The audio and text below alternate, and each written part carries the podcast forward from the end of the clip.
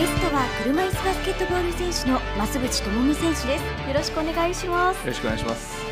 増渕選手ちょうど1年ぐらい前に愉快なラジオにご出演いただいていたんですよね。そうですね。すごく嬉しいんですけれども、はい、また今回もよろしくお願いいたします。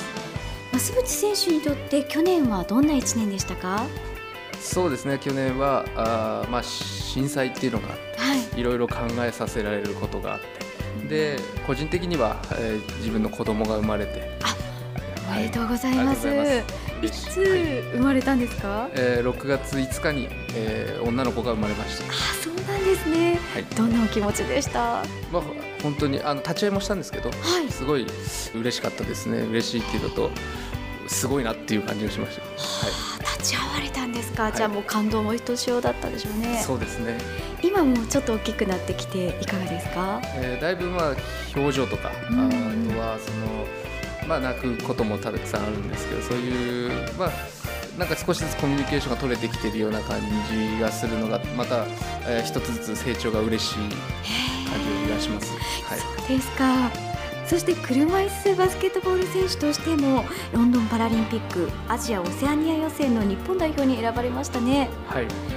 この時はどんな気持ちでしたか？これも本当に、えー、嬉しいっていうのが一番最初で,、はい、でまあ、世界選手権っていうのに昨年度はその前ですね、はい、えー、出させてもらってたので日本代表っていうユニフォームを着ることは今回初めてじゃなかったので、えー、えー、そこまでは大丈夫かなっていうか緊張しないかなと思ったんですけど、はい、あのパラリンピックっていうあの名前がついてるっていうことが僕にはちょっとやっぱ重かったというか大きいなという責任感もその時は感じました。あそうですか。あの栃木レイカーズの中では増渕選手1人が選ばれたということなんですよね。はいそうですであのその時の試合についてちょっと振り返っていきたいんですけれども、はい、去年11月2日水曜日から11月11日金曜日に韓国で開催されたんですよね。はい、この時見事準優勝を果たされましたがあのその時の試合ってどんな様子だったんですか？えーとですね韓国と、はい、えー、残り1枠をかけた試合があったんですが、はい、まあ、この大会で優勝したのはオーストラリアでえー、で2位が日本、はい、3位が韓国ということでで2位までがあのロンドンパラリンピックに出場できるっていうことでで韓国と日本の,、あのその残り1席を争う戦いだったんですが、えー、そこは最終的には1点を争うゲームで、えー、日本の逃げ切りという形でしたね。もう1点を争うということでかなり白熱した試合になりましたね。そうですね。こっちが逆転して、まあ、10点近く点差が開いてこのまま乗れるかなっていう時間帯もたくさんあったんですが、そこを、まあ、韓国が開催国ということもあって、えー、本当に彼らは集中してて、でまた逆転してきてでこっちもさらに頑張って逆転してもまたついてきてっていう繰り返しですごい白熱したゲームでした。シーソーゲームみたいな感じだったんですね。増渕選手はその時どんなことを思っていました？僕は最初、あのー、スターターとして出たんですが、はい、途中で交代して残りはずっと最後のこの緊迫した時間帯はベンチで過ごしたんですが、はい、その間ずっとまあいろんなことをその逆転したりされるたびに、ロンドンまでの僕の時間はあるのかとかないのかとかをいろんなこと考えましたし、じゃあベンチだからって何もできないってわけじゃなくて、うん、どうしてもコートにいるといい時悪い時っていうのを一番受けやすい選手が、はい、そうするとやっぱり悪い時は声が出なくなったりとかすると相手に点数を取られてしまったりとかっていうことがあるので、はい、そういうのをまあ6人目じゃないですけどベンチの人たちとみんなで声で他の選手のカバーをしようということで雰囲気が悪くなったらそこに声を出したりとか、みんなが見えてないところでの、えー、相手の得点シーンができそうであればそこを注意したりとか声でなんとかえー、今自分ができることっていうのをやっていたっていう感じでしたね。声ってコート上にすごく響くものなんですね。そうですね。その時はもう響かせるしかないっていうかそれしか僕らにはできることはないんで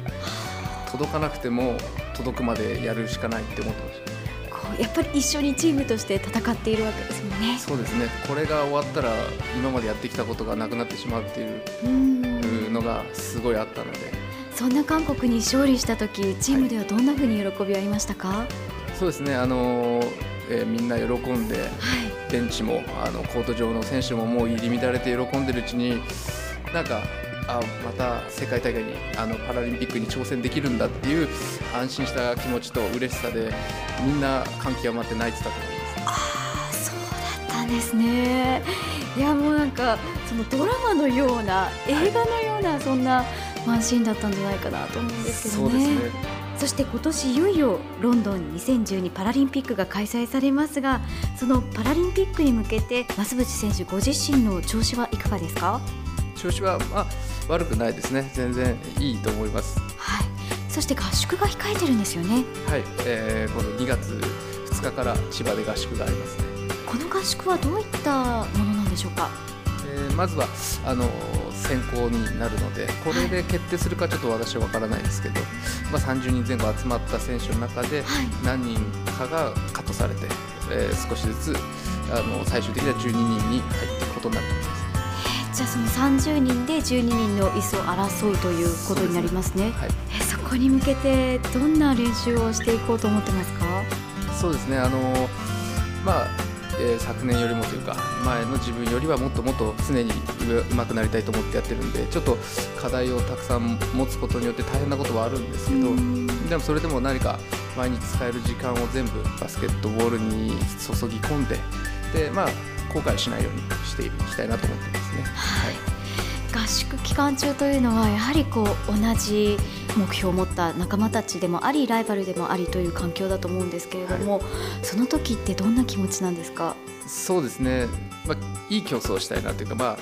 そのまずはバスケットボールを楽しもうと自分では考えているというか思い、はい、思っているようにしてます。で、まあ、どうしてもやっぱ競争っていうことで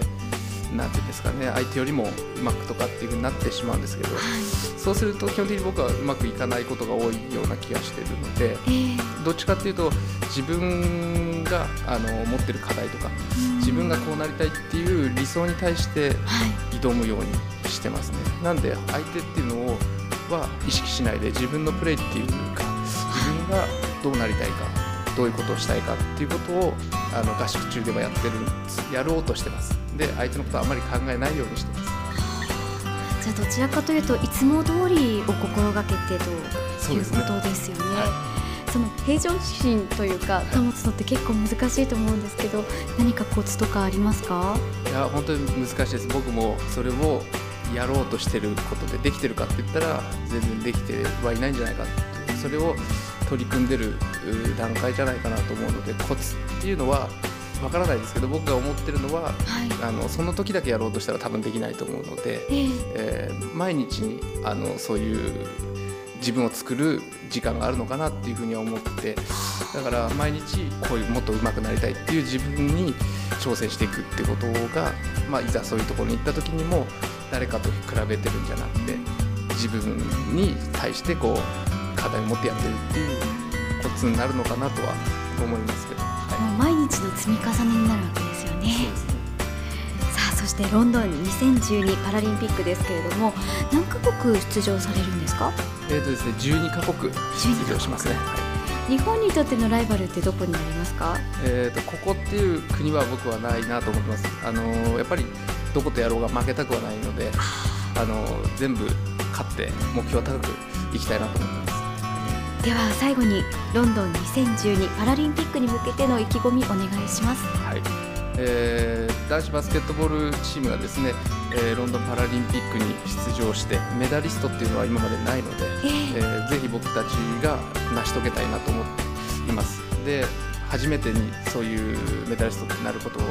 は本当に、えー、ワクワクドキドキすることだと思うので目標高く、えー、日々挑戦していきたいなと思ってます。ぜひ皆さんも応援してください。今日はどうもありがとうございました。ありがとうございました